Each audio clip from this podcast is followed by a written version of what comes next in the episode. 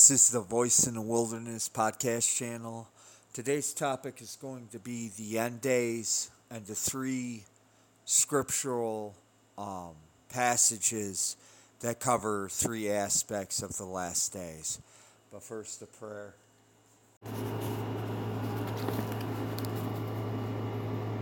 In the name of the Father, Son, and Holy Ghost, amen. All that I am, all that I have, all that I do shall be consecrated to the service, honor, and glory and exaltation of the Immaculate Heart of Mary, the Sacred Heart of Jesus in the heavenly kingdom. In Jesus' name I pray, Immaculate Heart of Mary, please pray for us. Sacred Heart of Jesus, please pray for us. Amen.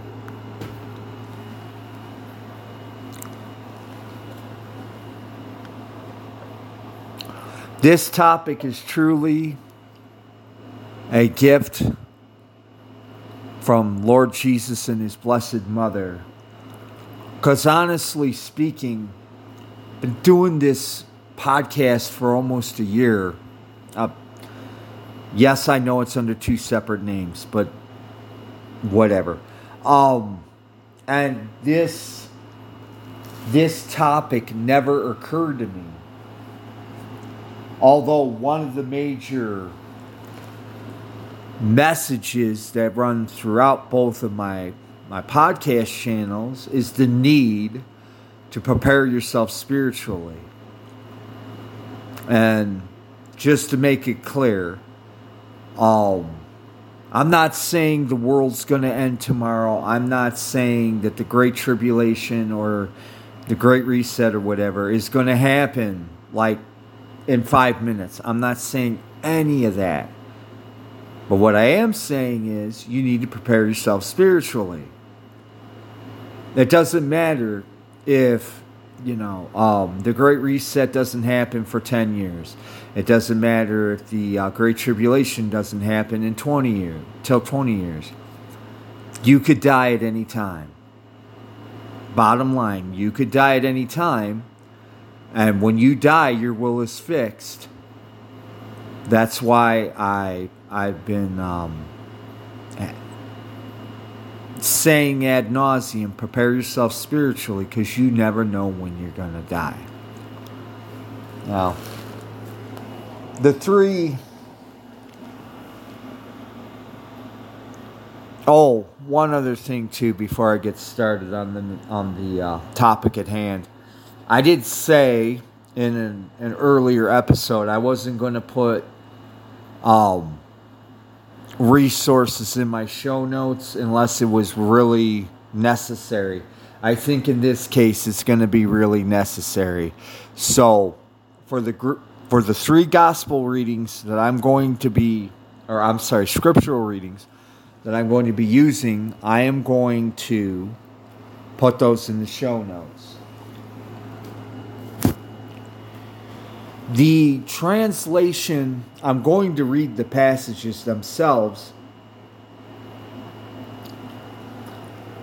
just to give you a flavor of what they're talking about. I'm going to be taking it from the Knox version. Um, I'm sorry, the Knox Catholic Bible. Uh, it was written by Monsignor uh, Ronald Knox. I want to say like in the 40s. So it was pre Vatican II, although, like anything else, it's a mixed bag. I found some problematic um, translations. I, you know, um, it appears to me that when Monsignor Knox did his Bible, he was trying to he was trying to um, stick to the the flavor of the Douay-Rheims, but put it in a way that modern people can understand. Problem with that is, is I found a couple passages, at least in the New Testament, where the Douay-Rheims translation actually, at, at least as far as I can tell, actually gets the flavor of what the the gos uh, the passage in particular is trying to say. Anyhow, I'm going to be doing them in this order. The first scriptural reading is going to be the Gospel according to St. Matthew, chapter 24, verses 3 through 13. And this is the historical. This will be this historical um I don't the the the, the his, historical um, points that will that'll kind of lead up to the end of days. The second reading is from the Gospel according to St. Luke, chapter 12, verses 1 through 8. This is more or less spiritual instructions. Um, for true Catholics on how you know how to prepare yourself for the last days. And then the last one will be the um, St. Paul's epistle, second epistle to St. Timothy, um, chapter 3 and I want to say one through probably either six or seven. And this is going to come uh, cover the society and the personal um, attitudes of people in the last days. So let's get started. You're going to have to be patient for me. I've got the passages uh, bookmarked but obviously, I'm going to have to go through and uh,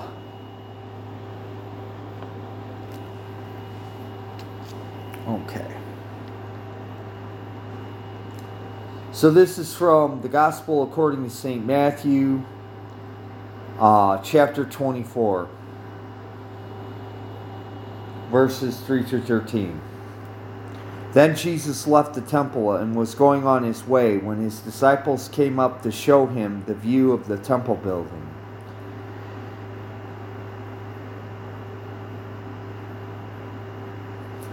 Do you see all this? He said to them. Believe me, there will not be one stone left on another in this place. He's talking about the destruction of the temple, which did happen 30 years after his death. It'll all be thrown down. Afterwards, he was sitting down on Mount Olivet.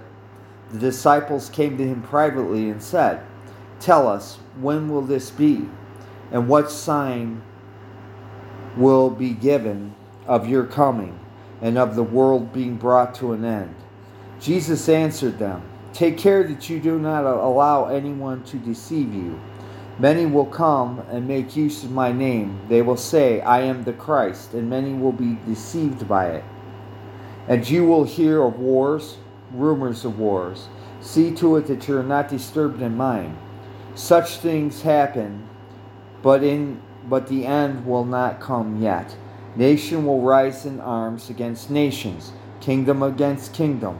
There will be plagues, famines, earthquakes in this region or that. But all this is but the beginning of the travail. Travail just means uh, the problems. In those days, men will give you up to persecution, and they will put you to death. All the world will be hating you because you bear my name. Whereupon many will lose heart and will betray and hate another. Many false prophets will arise, and many will be deceived by them and the charity of most men will grow cold as they see wickedness abound everywhere. But that man will be saved who endures to the last. This is the gospel of the kingdom, must first be preached all over the world, so that all nations may hear the truth, and only after that will the end come. Now, you got to take this for what it's worth. This is just my observations on the passage. I'm not claiming any authority here. This is just what I'm seeing by this by this passages. So in the first part, Jesus is predicting, or I'm sorry, Jesus is prophesying about the destruction of the temple in Jerusalem, which was the center of Jewish religious uh, worship. As I said before, um, the temple and Jerusalem were destroyed in uh, 66 AD, which was approximately 33 years after he was crucified and ascended into heaven. He talks about wars. Um, anybody, you don't even need to be a student of history to know that wars have been going on even before Jesus uh, was crucified and resurrected, and they they're still going on now. Um, you know, Iraq, Afghanistan, and now uh, Ukraine.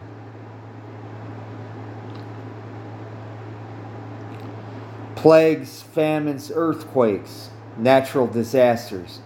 These two have been going on for a long time. And he says at the beginning of the end of days, men will turn over the true Catholics for persecution. Since the devil pretty much is the spirit of this world, um, her- heretics and schismatics, he's not worried about those guys because actually, those guys are actually doing his work. He will eventually turn against them, but he's going to go after the people who are preaching the truth first before he goes after the people who are basically doing his work. And anybody who's ever studied totalitarianism will tell you that um, the first thing that a uh, totalitarian uh, movement does is they go after their real opponents first once the real opponents are dealt with, they turn on each other.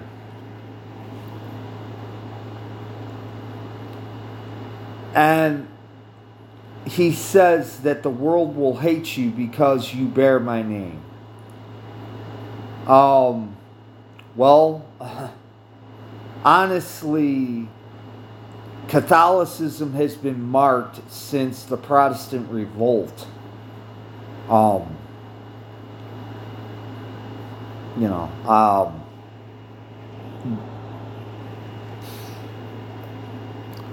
the sad part about this is, is it started out with the Protestants, and then it moved in, as society became more secular, thanks to the satanic uh, Masonics.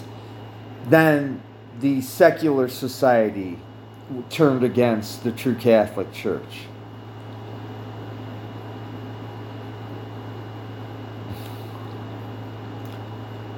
And then he talks about whereupon many will lose heart and will betray and hate one another.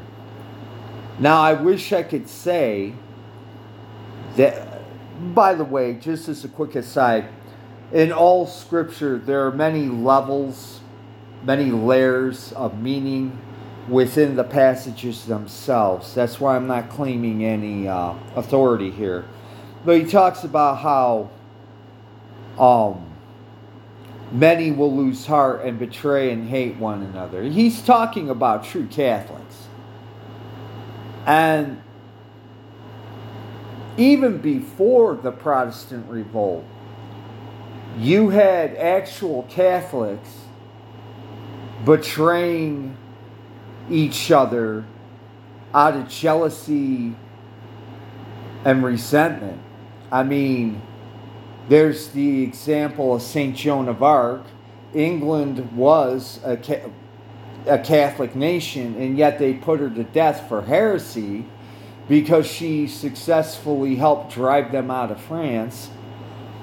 You have the um, example of St. John of the Cross and St. Teresa of Avila, who were, um, at least in the case of St. John of the Cross, he was actually uh, arrested by the Spanish Inquisition because they thought that he was teaching innovation when in fact he was doing nothing of a sort. And St. Teresa of Avila, I believe, ran afoul of her local uh, bishop. Bishop. This was this was before the Protestant revolt. And then obviously afterward, um, there were uh, plenty of people within the one true Catholic Church who tried to make accommodations with the world because they lost their heart. And they said, oh, we can't fight against the world, we need to accommodate it. Many false prophets will arise. Well, let's look at the Protestant revolt, Luther, Calvin, Knox, Henry VIII, to name a few. And many will be deceived by them. Once again, and by the way, this also includes the Protestant two sect. I'm sorry, well, they are the Protestants, but I meant to say the um, Vatican II sect, which is, as I never get tired of saying, it's uh, Protestantism with a Catholic facade. These guys actually infiltrated the one true Catholic Church and took over the institutions from within and subtly, at the beginning, did it in such a way that they were preaching Protestant heresies, but it wasn't blatant. Now, obviously, nowadays it's very blatant, but back when in the beginning it wasn't.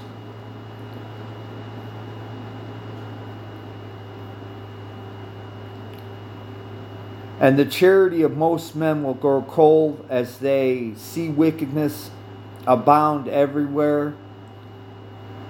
And what he's talking about here is, and this is when he talks about charity in in the in the Greek in the Greek it's agape which is love but it could also be used as charity. And it just means love of your neighbor and the love of God. Now obviously, the love of God and neighbor has been growing cold, and I suspect it's going to get even worse now. Um, because people people because they're they're not trying to submit themselves to the will of God will go on surface level and everything will will appear to be going to, pardon the expression, hell in a handbasket. And, you know, because they don't, they're not submitted to God's will, they can't, they, they won't know how to deal with it. But the man who will be saved will be the one who endures to the last.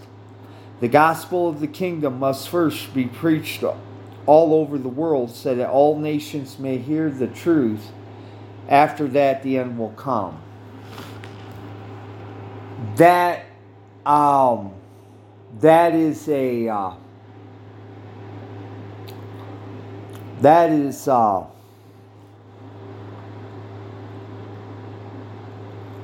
that is a, uh, a theological end times uh, passage.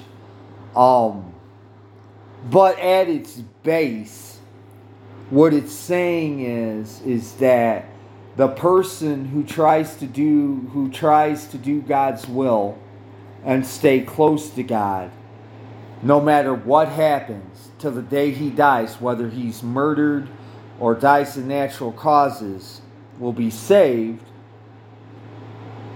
and will make it into heaven. Um, the last part, I'm not. I'm not going to give an observation on. I'm not qualified. So the second passage is St. Luke, uh, the Gospel according to St. Luke, uh, chapter 12, verses 1 through 8.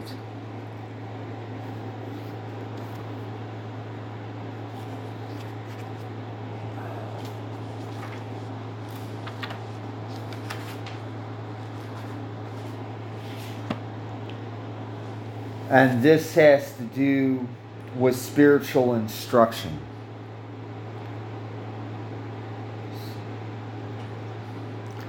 And okay. And now great multitudes had gathered around him, so that they trod on one another and that they trod one another down, and he addressed himself first to his disciples. Have nothing to do with the leaven of the Pharisees, he said. It is all hypocrisy. What is veiled, or I'm sorry, what is veiled will be revealed. What is hidden will be known. What you have said in darkness will be repeated in the light of day. What you have whispered in the secret chambers will be proclaimed on the housetops. And I say this to you, who are my friends do not be afraid of those who can kill the body. After that, they can do no more. I will tell you who it is you must that you must fear. Fear him who has the po- power not only to kill, but cast a man into hell. Him you must fear indeed. Are not sparrows sold for for two pence, and yet not one of them is forgotten in God's sight? As for you, he takes every hair of your head into reckoning. Do not be afraid of them. I'm sorry. Do not be afraid then. You count more than a host of sparrows. And I tell you this whoever acknowledges me before men will be acknowledged by the Son of Man in the presence of God's angels. He who disowns me before men will be disowned before God's angels. There is no one who speaks a word against the Son of Man but find forgiveness. There will be no forgiveness for the man who blasphemes against the Holy Spirit. All right, so in this passage, he's giving spiritual instruction. And in this case, it wasn't just for the end of days, it was for all serious Catholics what they should do in the time of persecution and martyrdom. And he starts off by saying, Beware of the leaven of the Pharisees, which is hypocrisy. As I said in an earlier episode, um, the reason he gave the Pharisees such a hard time was because at the heart they were um, hypocrites. So he's saying, don't be a hypocrite. Be sincere, be sincere, and be zealous and faithful. Now, he says, what is veiled will be revealed, and what is hidden will become known. And what you said in darkness will be repeated in the light of day, and what you whispered in secret chambers will be proclaimed on the housetops. Now, what he's saying here is, is, he's not just talking about his disciples. In other words, if his if his disciples are teaching to small groups or privately, what they will teach will be spread everywhere. But he's also talking about the enemies of his church. Their plots, their plans, their their secret uh,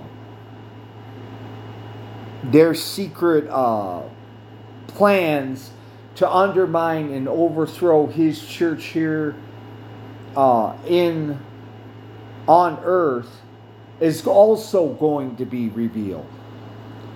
So he's not just saying, you know, that true Catholics are not going to be the only ones who their teachings are going to be made to a larger audience, he's also saying the enemies of the church, what they've done is going to be made um, plain to the rest of the world.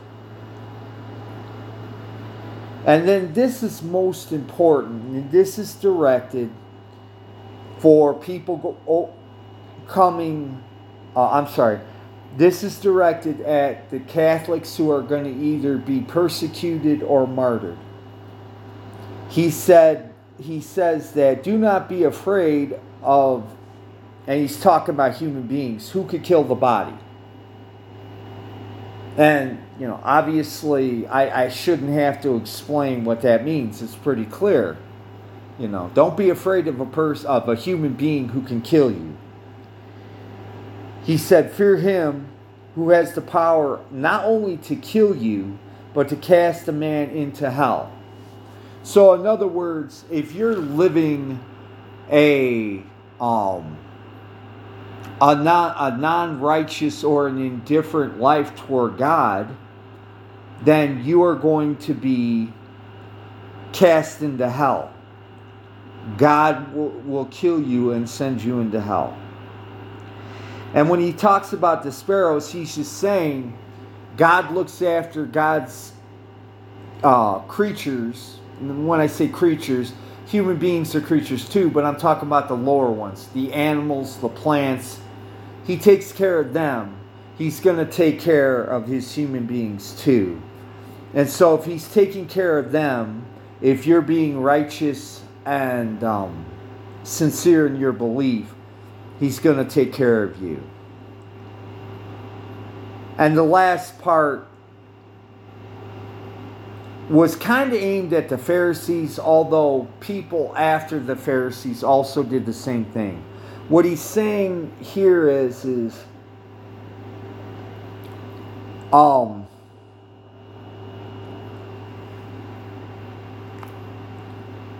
if, if it's somebody um, like myself, I'll use myself. as If somebody is God's enemy on earth but repents and says, I was wrong, I'm, I'm to follow you now, they will be forgiven.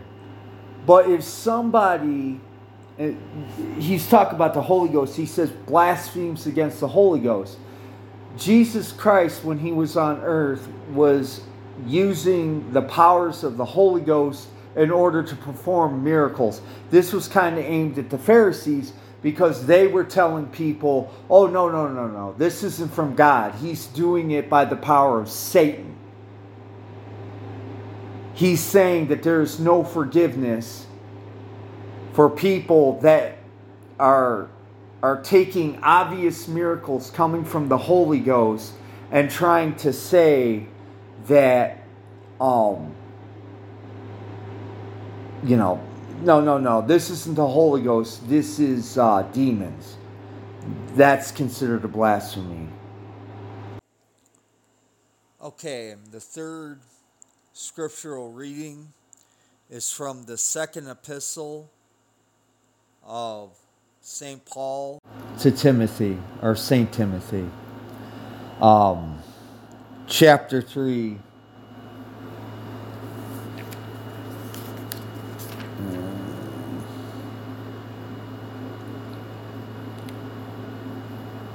One through one through five. So be sure of this that in the world's last age there are perilous times coming.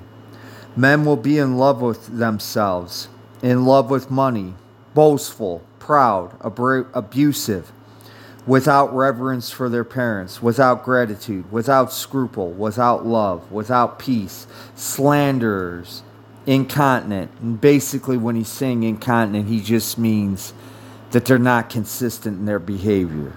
Strangers to pity and to kindness, treacherous, reckless, full of vain conceit, thinking rather of their pleasures than of God they will preserve all outward forms of religion, although they have long been strangers to its meaning. So this is this is pretty straight up. I mean, if you can't see any of this, and by the way, I'm, I'm going to go back to what Fa, uh, Father Bernard Utley said in his Spiritual Life podcast. This is this is just not an apologetics passage. This is meant for us. If everything that I just listed here, if you're honest enough and say, well, I'm kind of that way, then, you know, then there's you need to change that. But to um, just think, yeah, everybody else is like this and not me, you're wrong. Now, the last part is they will preserve all outward form of religion, although long having been strangers to its meaning. Now, what he's talking about here, he's not just talking about he's not just talking about like the her- heretical Protestants of Vatican II sects and the neo-trads. He's also talking to a certain segment of Sedevacantists. And having dealt with these, not all, but a certain segment of them, it's dead on. You know, these are the these are the people who, because they have the right religion, are puffed up and complacent and um, self righteous and think that, you know, they're literally like the Pharisees oh, I have the right religion. I'm going to heaven. And the re- you know, like I said in my earlier episodes, if you're a Sedevacantist and you're not any acting any differently than your secular neighbors, you got an issue there, and if you don't fix it, um, you're going to have to answer for it in your personal judgment. So, this is the three scriptural readings of the last days.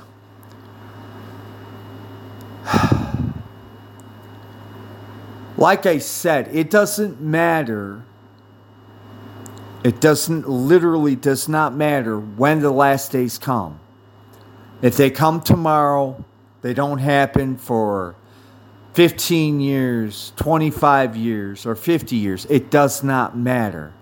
What matters is is that we get our spiritual house in order so that if we should die early that we are spiritually prepared to meet our literal maker and you know hopefully get into heaven so that's it i want to thank you for giving me a little over 30 minutes of your time. I do appreciate it. And once again, don't care if you don't agree with me. If you gave me 30 minutes of your time, I'll take it. And I hope and pray that you get something out of this. I really do. Because those three passages are more important now. Well, they've always been important, but whether we like it or not, we are going to be living in those times. And anybody, you know, anybody who thinks that they can slide by is going to be sorely mistaken. I do care about you guys, and I pray for everyone, and I'd like to see as many people get into heaven. Thank you for your time. Thank you for your patience. Thank you for listening. Have a good day. God bless you. Bye bye.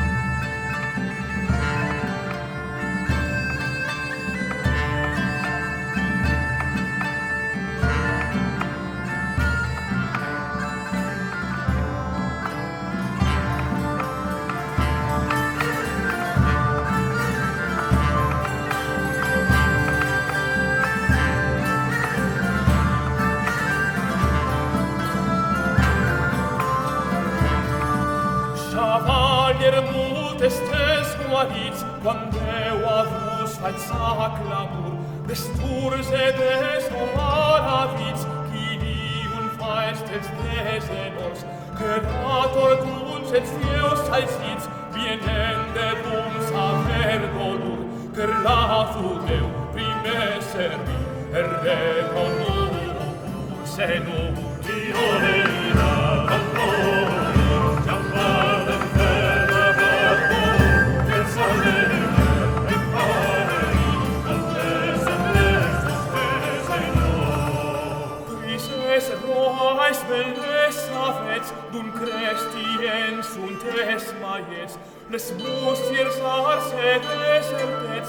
Deus mies nae sacrifiens, si vales ques vos pur purpensets, vos quidar mes estes presets, a vos per preseles, qui pur vos futen nuis trequets. Fiore luna calmoris,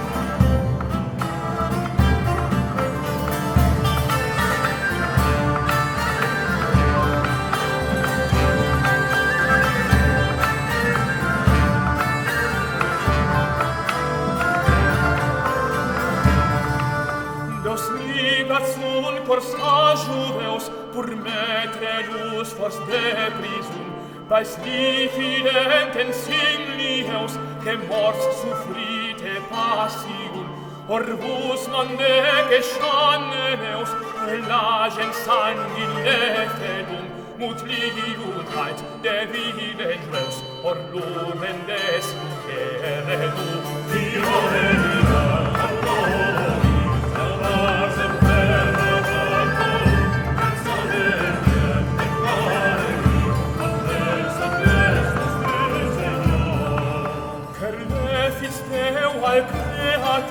adroise te ad unum jormis, pleserus afflite ur, qui bien ferunt cursavo, irunt en sebe soem servir, pur la venganse Deu fugir, per la fugir primesero, per reconurum, se nu, violemi,